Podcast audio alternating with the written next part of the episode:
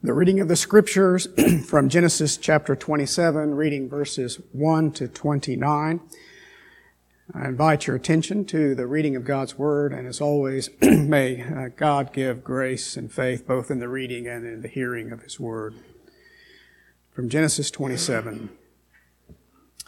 When Isaac was old and his eyes were dim so that he could not see, he called Esau, his older son, and said to him, My son. And he answered, Here I am. And he said, Behold, I am old. I do not know the day of my death. Now then, take your weapons, your quiver and your bow, and go out to the field and hunt game for me. And prepare for me a delicious food, such as I love, and bring it to me so that I may eat, that my soul may bless you before I die. Now Rebekah was listening when Isaac spoke to his son Esau. So when Esau went to the field to hunt for game and bring it, Rebekah said to her son Jacob, I heard your father speak to your brother Esau. Bring me game and prepare for me delicious food that I may eat it and bless you before the Lord before I die. Now therefore, my son, obey my voice as I command you. Go to the flock and bring me two good young goats so that I might prepare from them delicious food for your father, such as he loves.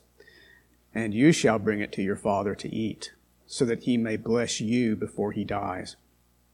But Jacob said to Rebekah his mother, Behold, my brother is a hairy man, and I am a smooth man. Perhaps my father will feel me, and I shall seem to be mocking him, and bring a curse upon myself, and not a blessing.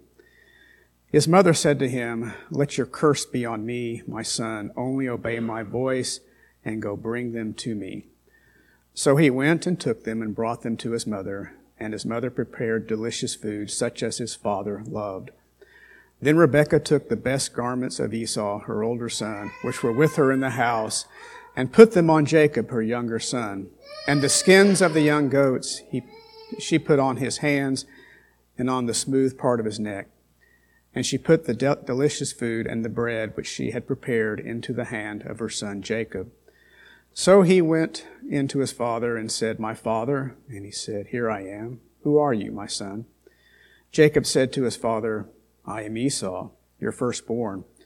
I have done as you told me. Now sit up and eat my game, that your soul may bless me. But Isaac said to his son, How is it that you have found it so quickly, my son? He answered, Because the Lord your God granted me success. Then Isaac said to Jacob, Please come near, that I may feel you, my son, to know whether you are really my son Esau or not. So Jacob went near to Isaac his father, who felt him and said, the voice is Jacob's voice, but the hands are the hands of Esau. And he did not recognize him, because his hands were hairy like his brother Esau's hands. So he blessed him and said, Are you really my son Esau? And he answered, I am. Then he said, Bring it near to me, that I may eat of my son's game and bless you. So he brought it near to him, and he ate, and he brought him wine, and he drank. Then his father Isaac said to him, Come near and kiss me, my son. So he came near and kissed him. And Isaac smelled the smell of his garments and blessed him and said, See, the smell of my son is as the smell of a field that the Lord has blessed. May God give you of the dew of heaven and of the fatness of the earth and plenty of grain and wine. Let people serve you and nations bow down to you. Be Lord over your brothers and may your mother's sons bow down to you. Cursed be everyone who curses you, and blessed be everyone who blesses you. And that's the word of the Lord. Thanks be to God. I invite you now to join me in another occasion for prayer. Uh, Father in heaven, we come again to you. Um, we come to worship our great God and Creator. We come to give you thanksgiving for all that you have done for us and are doing and will doing for us, for the great gift of salvation in your Son, the gift of the Spirit to give us new life, uh, that we might look upon the Savior with the eyes of faith and the ears of faith and hear his voice and believe upon him. Thank you for your fatherly care uh, through this past year. uh, full of your mercies and helps every day. As we look toward the new year, we seek your favor and blessings for this church, our family, our loved ones, and all that we set our hands to do. Confident that come what may in the new year, through the hand of providence, you will work all things for our good.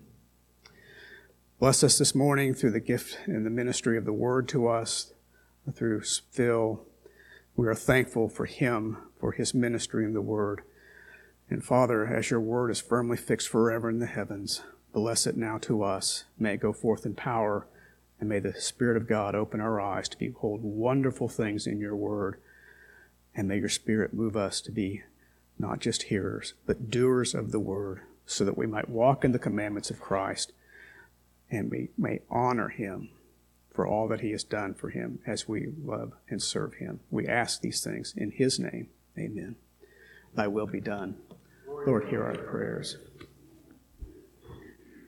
In our study of the book of Genesis, uh, one of the things that becomes uh, prominent is uh, the work of our great adversary, uh, Satan or the devil. And uh, he leaves a trail of deception wherever he goes. It's one of the great hallmarks of his uh, perverted ministry, that is to deceive. If you think of of uh, Genesis chapter three, he comes into the garden sanctuary and deceives Adam and Eve. He's been doing that ever since. Notice into the sanctuary. He doesn't need to deceive outsiders they're already deceived. He comes within the church to deceive within the church. And this is the tragic story of his deception that has come in uh, to the family of the son of promise.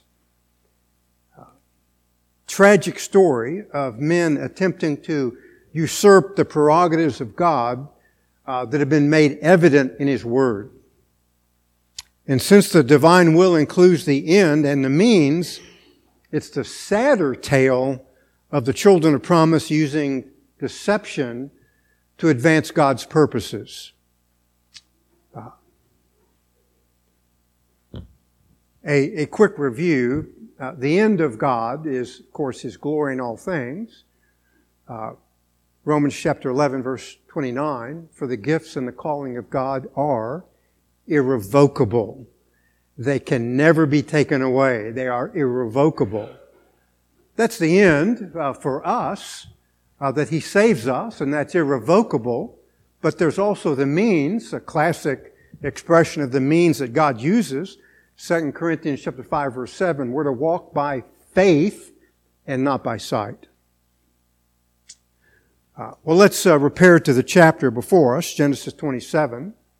Uh, Jacob secures the blessing of promise by deception.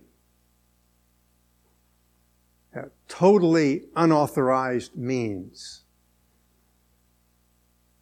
But that's how we learn, is it not? By watching men and women fail.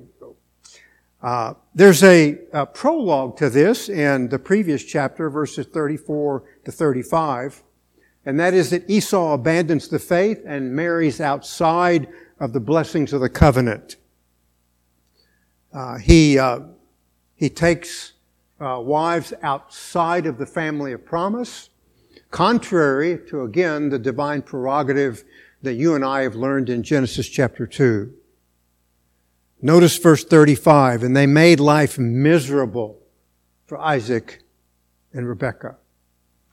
And so we know that the life of Esau is framed by his character uh, it's a tragic story. We will learn more about him, sadly, uh, the Lord willing, in the Sunday to come.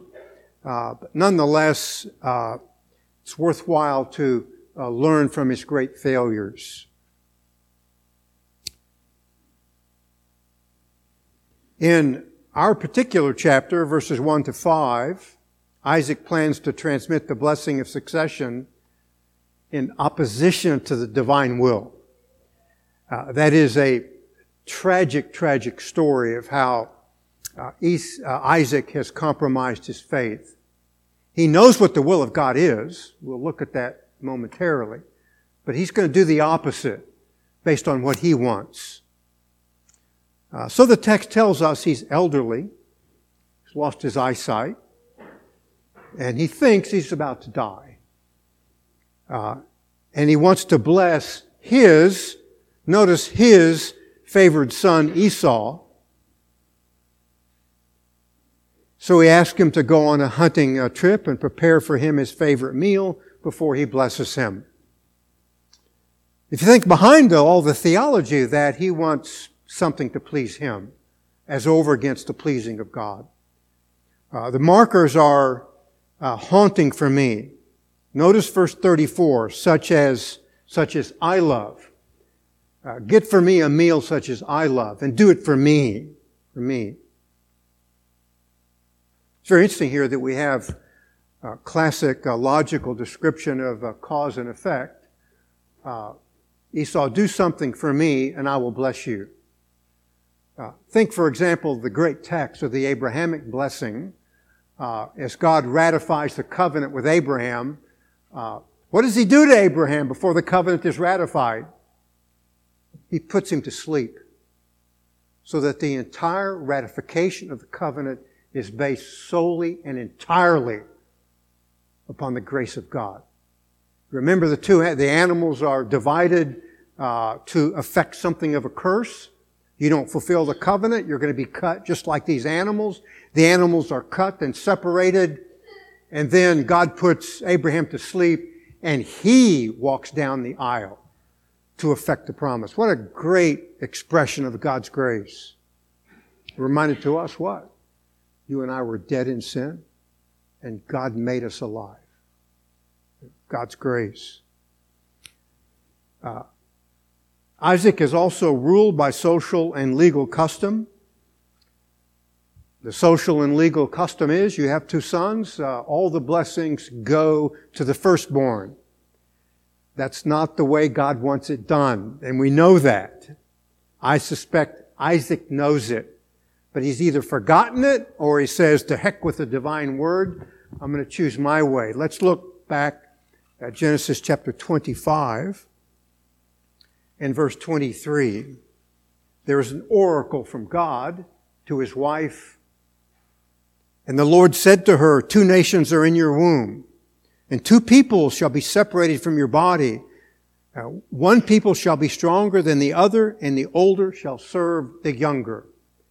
Uh, that is the oracle that the blessing is going to go not to Esau, but to the youngest son, contrary to social custom contrary to primogeniture and fully in accordance with God's irrevocable decree to bless those whom He wishes to bless by His sovereign will. As an old man, perhaps he's grown sentimental, caring more for his belly, caring more for a savory dish than the will of God. Uh, Genesis chapter 25 and verse 28. Now Isaac loved Esau because he had a taste for game, but Rebekah loved Jacob. So part of the deception uh, is Satan has come into the family of the sons of promise and worked deception and tragically uh, caused there uh, to be a love of one parent for a favorite uh, as over against all sons. Uh, again, I, I, have to remind you, in the Christian families, we love all of our sons and daughters the same. We have passion for them all. We have passion for their salvation, to teach them the fear and the admonition of the Lord and to walk in the way of the Lord. We don't love one more than the other. That would be improper. That's exactly what has occurred in the family, the sons of promise. Isaac has a favorite son by the name of Esau. Rebekah has a favorite son named Jacob. Uh, And so this man, Isaac, is overtaken by his feelings and what I refer to as the divine me. Do what's best for me, make me happy, and bring me my favorite meal. So he's about to jeopardize the promise. Uh, but God uses means too. In this case, Rebecca was listening. And so she learns uh, of the wayward plotting of her husband, and she's going to act. She has the right end, but the wrong means, because she's going to use deception to secure the blessing upon her favorite son. And against a reminder that Satan has been present. The arch deceiver has come into the family of the sons of promise and deceived the parents. One to effect an end that's contrary to the will of God, and the other to use the means of deception to prosper uh, the end of God. And both are wrong. Because God establishes the end and the means. There's the right end, the glory of God. there's also the right means that He has established for us in Scripture. But she's going to affect deception. Tragic, tragic story. Uh, we affirm that uh, the end is proper but not the means, and God determines both. But because love is absent in the family, she plots to exploit her blind and helpless husband. By the way, we learned from the book of Leviticus that that's entirely improper. You do not exploit people who are in stages of weakness, but she does. It's almost painful to say it. Uh, imagine uh, uh, a wife exploiting her husband, or a husband exploiting his wife. Uh, we know what happens in, uh, in the world and in, in, in the sons uh, of the world, but not, not the sons of God. we love our spouses, and by the way, I define spouses based upon Genesis 2 husband and wife. To love uh, one another passionately and to love the children that are their issue passionately. And even if it's not their issue, there's a son by adoption or a daughter by adoption, to love them all the same as an expression of the love of the Heavenly Father. But she's going to exploit her husband. It's troubling to read of the favoritism of uh, parent for their sons, uh, but it also means that the family is in peril. Why is it in peril? Because the great deceiver has come into the Christian family. Yeah. Now you might say to me, well, Phil, uh, what should she have done? She knows the divine oracle from Genesis 25. Let me tell you what she should have done. She should have gone in love to her husband, Isaac, with the divine word. Uh, my, my, my dearly beloved husband, the divine word is, God has told us that the blessing goes to the younger, not by social custom. And she should also, uh, should have prefaced her going to her husband in prayer. She should have prayed for her husband for subordinating one's desires to the divine will. And that's a challenge for all of us in the new year.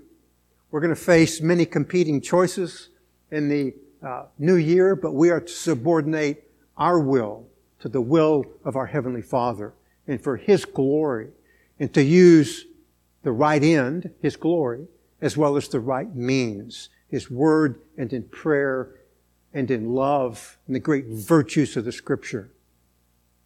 Nevertheless, she is dishonest and she is disloyal. While God will bless the outcome, He does not bless the means. And I would remind you something that we will study for the next several chapters. Uh, God is going to discipline harshly Rebecca for what she has done. And the, there is great tragedy that will come upon Jacob for participating in the, the deception the rest of his life virtually is a life of sorrow and sadness. And again, I remind you, book of Hebrews, God disciplines the sons that he loves. And so he will, both upon an errant wife and an errant son. Both will pay a high price. Uh, the essence of the trickery is to deceive her husband with a meal for the son that she loves, uh, namely to impersonate Esau to secure the blessing. So she selects, uh, she goes to the closet of Esau, uh, selects a garment that he's worn, puts animal skins on uh, Jacob's uh, hands and the back of his neck, and gives a savory meal and bread to Jacob and commands him to engage. It is, it is a compounding act of a denial of the divine word as well as pure and simple deception. I, I would remind you again, uh, the serpent came into the garden sanctuary and deceived Adam and Eve. And now we know by the deception that's being worked here that he's come in uh, to uh, the family of the sons of promise. Uh, I would remind every parent that's here protect your families from the great deceiver by the scriptures, by love, and by prayer, and work mightily to those ends because he is working mightily to effect just the opposite, to work deception. Uh, it's also a good reminder that God does not need us to change the message or the proper transmission of it and that obedience and loyalty to Him should be paramount in our conduct. Even if it's to our harm, we must be loyal to God above all things. In faith, we're to subordinate ourselves to His Word and the means of advancing the faith. Well, in verses 18 to 29, Jacob follows the plan absent faith and secures the blessing contrary to the will of God. Notice, very interesting in this text, something that is a, an echo of Genesis 3. Jacob obeys his mother. Adam obeyed Eve. Totally a reversal of the divine will. Uh, but such is uh, the work of the deceiver. So the son of promise by revelation lies his way to deceive his father. Again, another breach, is it not? We're not to lie. Sons, we're not to lie to our parents who love us, who teach us, who admonish us in the scriptures. But so he does. First, Isaac says, Who are you? I am Esau, he says. Second, when asked how he was able to have such a successful hunt so quickly, he responds, Because the Lord your God caused it to happen to me. Think of it. He attributes the fraud to God. I mean, that's just as pure a definition of fraud as uh, there is in all the scripture. Because God made it happen. God wasn't in any of this. But he's attributing his lies, his deceit to God. Thirdly, are you really Esau? he replies, I am. And then Isaac is seduced by a meal. And unwittingly, he blesses Jacob for prosperity and dominion. It's just simply a carry on of the Abrahamic blessing from Genesis chapter 12, verse 3. But it's passed.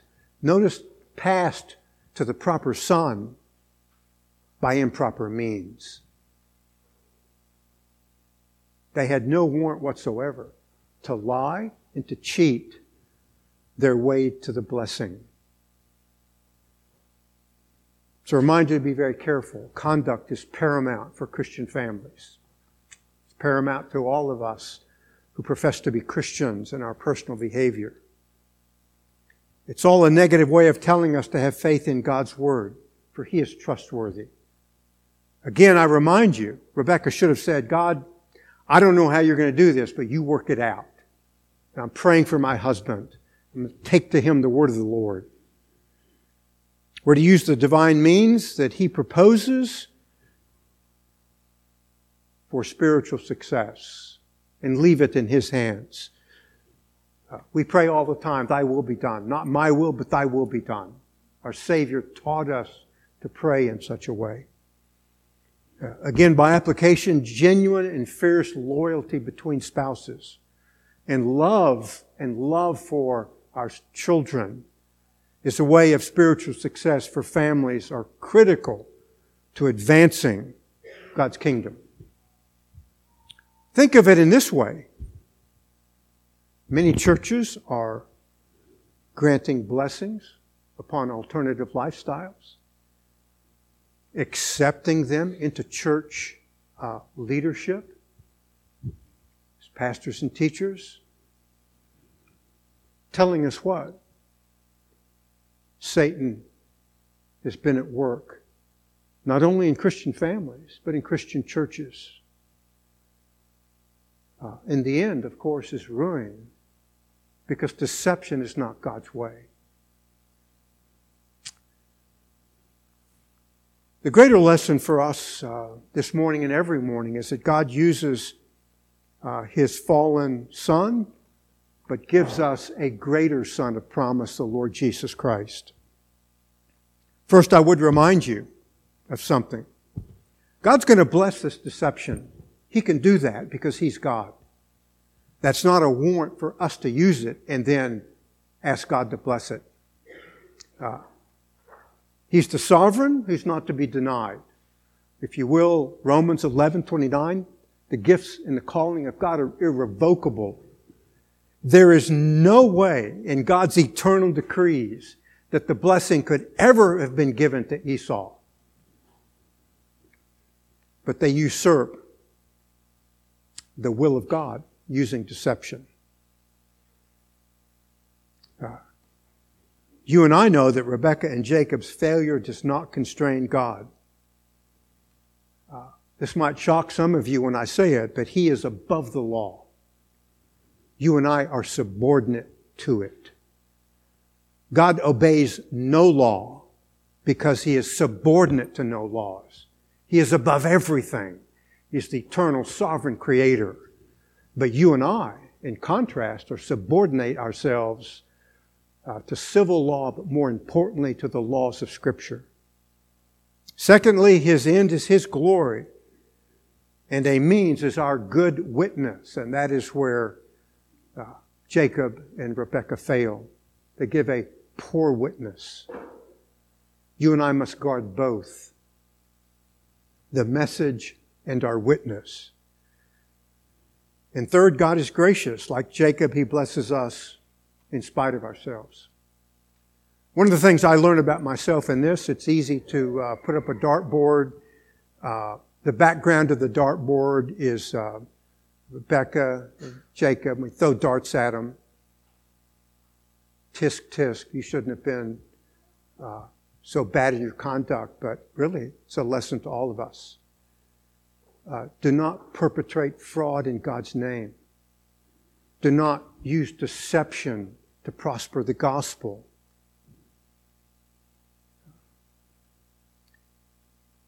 And he blesses us in spite of ourselves because of His only begotten Son, Jesus Christ, uh, of whom we learned uh, last week that He is full of grace and truth.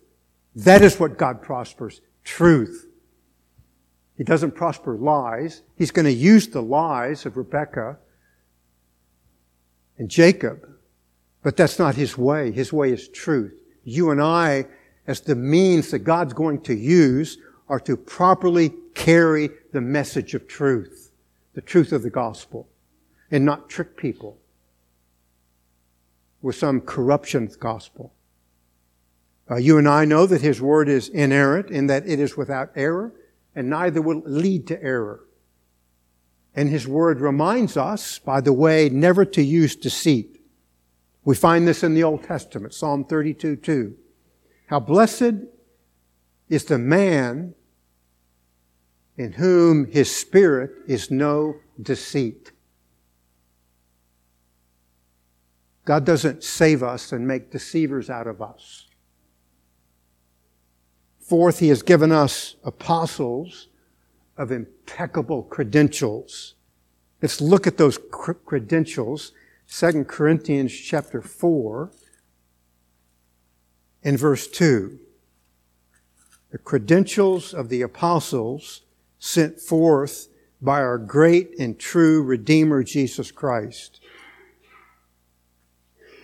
But we have not, pardon me, but we have renounced the things hidden because of shame, not walking in craftiness or adulterating the word of God, but by the manifestation of truth, commending ourselves to every man's conscience in the sight of God.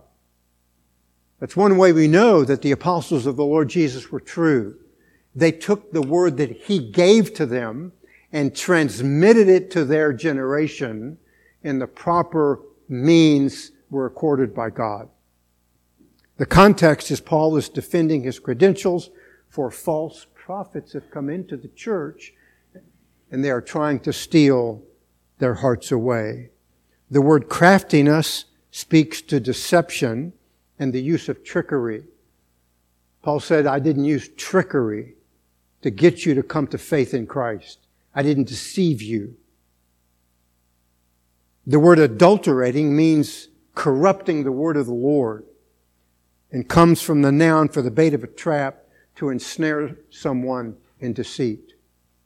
I would remind you all over the world today that there are churches who are playing God false. Uh, I pray in God's good grace we will never be numbered among them. Uh, but that is what happens when they receive teachers according to their own desires and not according to the Word of God. Teachers who have corrupted and adulterated the Word of God to fit their particular ends and their particular glory. And they serve a meal that is contrary to the Word of God. Uh, all this may sound elemental, but is worth remembering that you and I are in the end times. And the great deceiver is working hard, hard to deceive the church into falling away. We should expect there to be increasing deception and lawlessness and apostasy within the visible community. And God uses none of those things. That you and I are to look for a family of faith that uh, is full of grace and truth, is full of the true, genuine reality of who Jesus Christ is, and that He loves His people.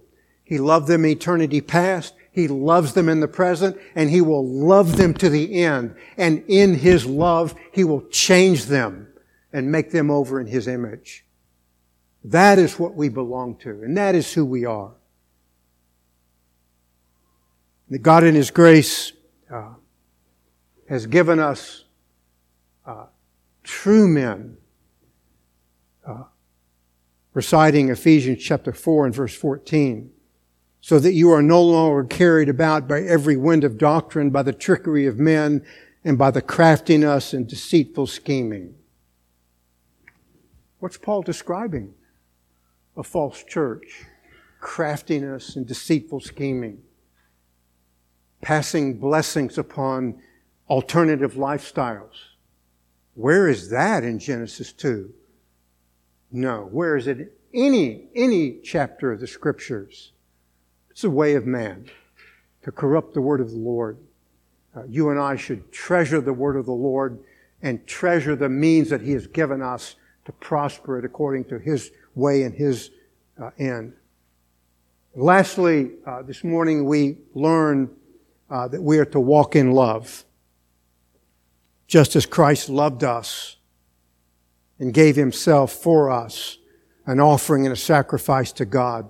It's a fragrant aroma. Our Savior, under no obligation whatsoever, left his heavenly environment and all the glories of heaven and took upon himself humanity to pay for the sins of his people and to render a sacrifice uh, the phrase uh, that Paul uses to describe the sacrifice of Jesus is that it was a fragrant aroma. The death of the Son of God The aroma ascended into heaven, so much so that God was pleased with the death and sacrifice of his son as a means that he will use to save all of his elect. The Father was pleased with the eternal Son and his sacrificial submission to the will of the Father. It's very interesting. Uh, Ephesians chapter 5, uh, having presented to us the sacrifice of the Son of God, uh, Paul reminds us of deception. Why is he doing that? Because the deceiver is always working to get in churches. Ephesians chapter 5 verse 6, let no one deceive you with empty words, but because of these things the wrath of God comes upon the sons of disobedience. He's describing a vice list of terrific proportionality. Uh, I leave it you later to read. Sadly, it's come into many churches as evidence that the deceiver is present. Uh, I trust in God's grace he's not present here. He's present in his son, Jesus Christ full of grace and truth.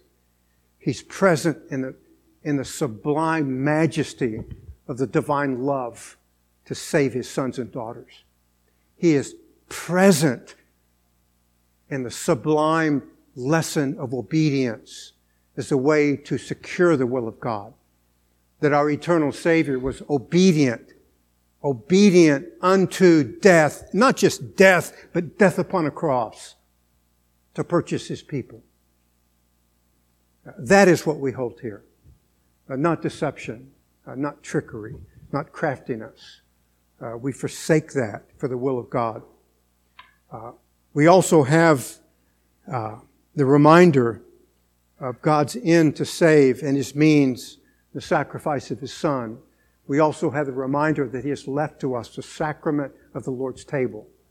Uh, if you will, some have called it a gospel to the senses uh, that our Lord Jesus took upon himself humanity and suffered terribly. Uh, his, uh, his spirit was crushed, if you will, broken. And as I break the bread, I, I certainly remind you that uh, he was crushed to save his sons and daughters. And then he shed his blood.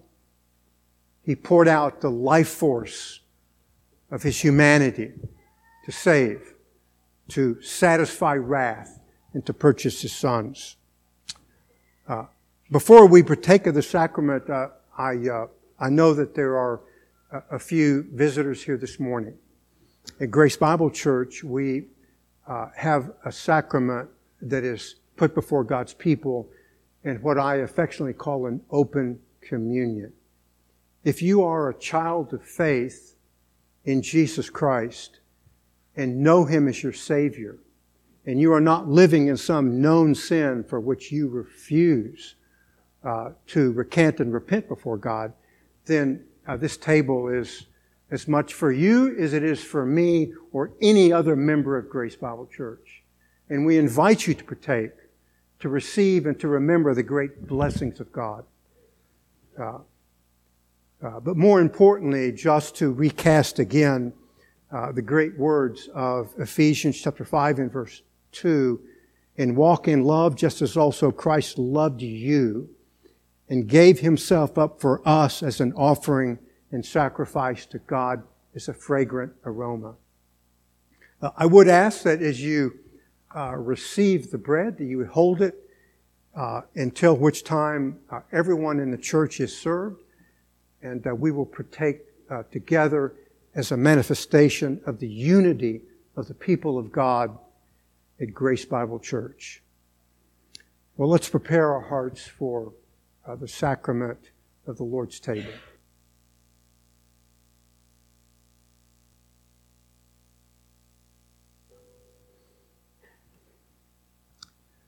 Let us pray.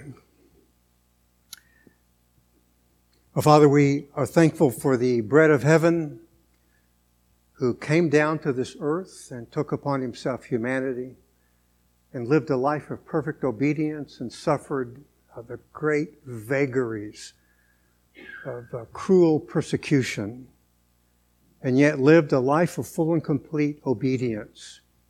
That in sovereign grace, he could charge his obedience to our account to cause us to become the sons of God with the full rights and blessings of inheritance and life everlasting.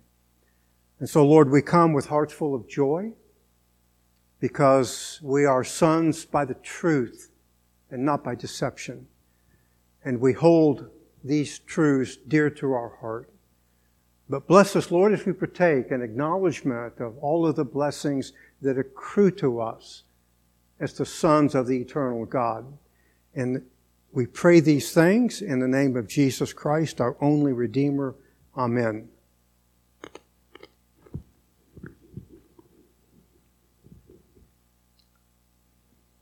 Uh, the Apostle Paul told uh, the Corinthian church, is not the cup of blessing which we bless a sharing in the blood of Christ. In other words, we fellowship with our Redeemer, who is the host of the table. And a great and good host he is, a true host, a host full of grace and truth. I would remind you as the service is being passed, hold the cup until which time uh, we have all been served. We will partake together, manifesting our unity. Uh, more importantly, in the center of the service, there is wine. In the periphery, there is grape juice that each may partake in the freedom of their own particular traditions. Uh, but let's now prepare our hearts to remember the sacrifice of our Savior and to rejoice in what His sacrifice did for us as His sons and daughters.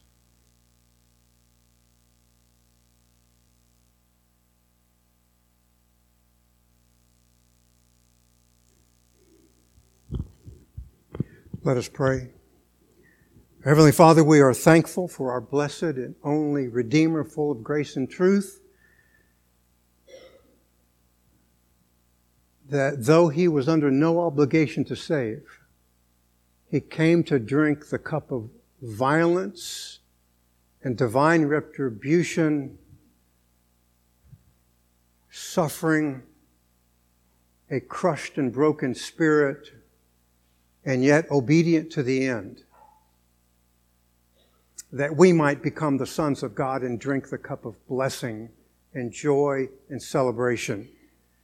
To that end, Lord, we are profoundly grateful and thankful that we have a great salvation because we have a great Savior, the only Redeemer of God's elect, in whose name we pray. Bless us now, Lord, as we partake. For thy kingdom's sake, amen.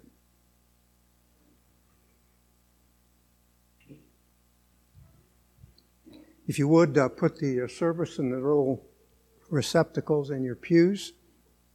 Uh, I certainly want to thank you all for coming uh, this morning to uh, hear the word of the Lord, particularly those who are uh, here visiting a family.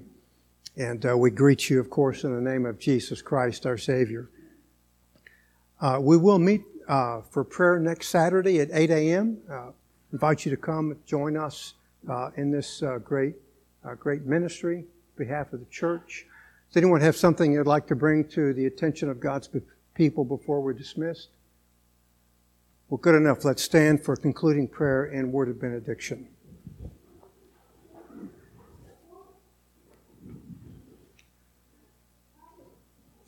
Our Father, we uh, praise Thee for the text this morning because it teaches us uh, what not to do because of who we are. And may we be faithful to that charge to deliver truth, not trickery, adulterating uh, the Word of God for human gain, but that whether, whether we would receive the truth from our great Savior and so pass that on uh, with great prayers for the advancement of thy kingdom. And now, Lord, blessing and honor and glory be unto him who sits on the throne and to the Lamb forever and ever and ever. Amen.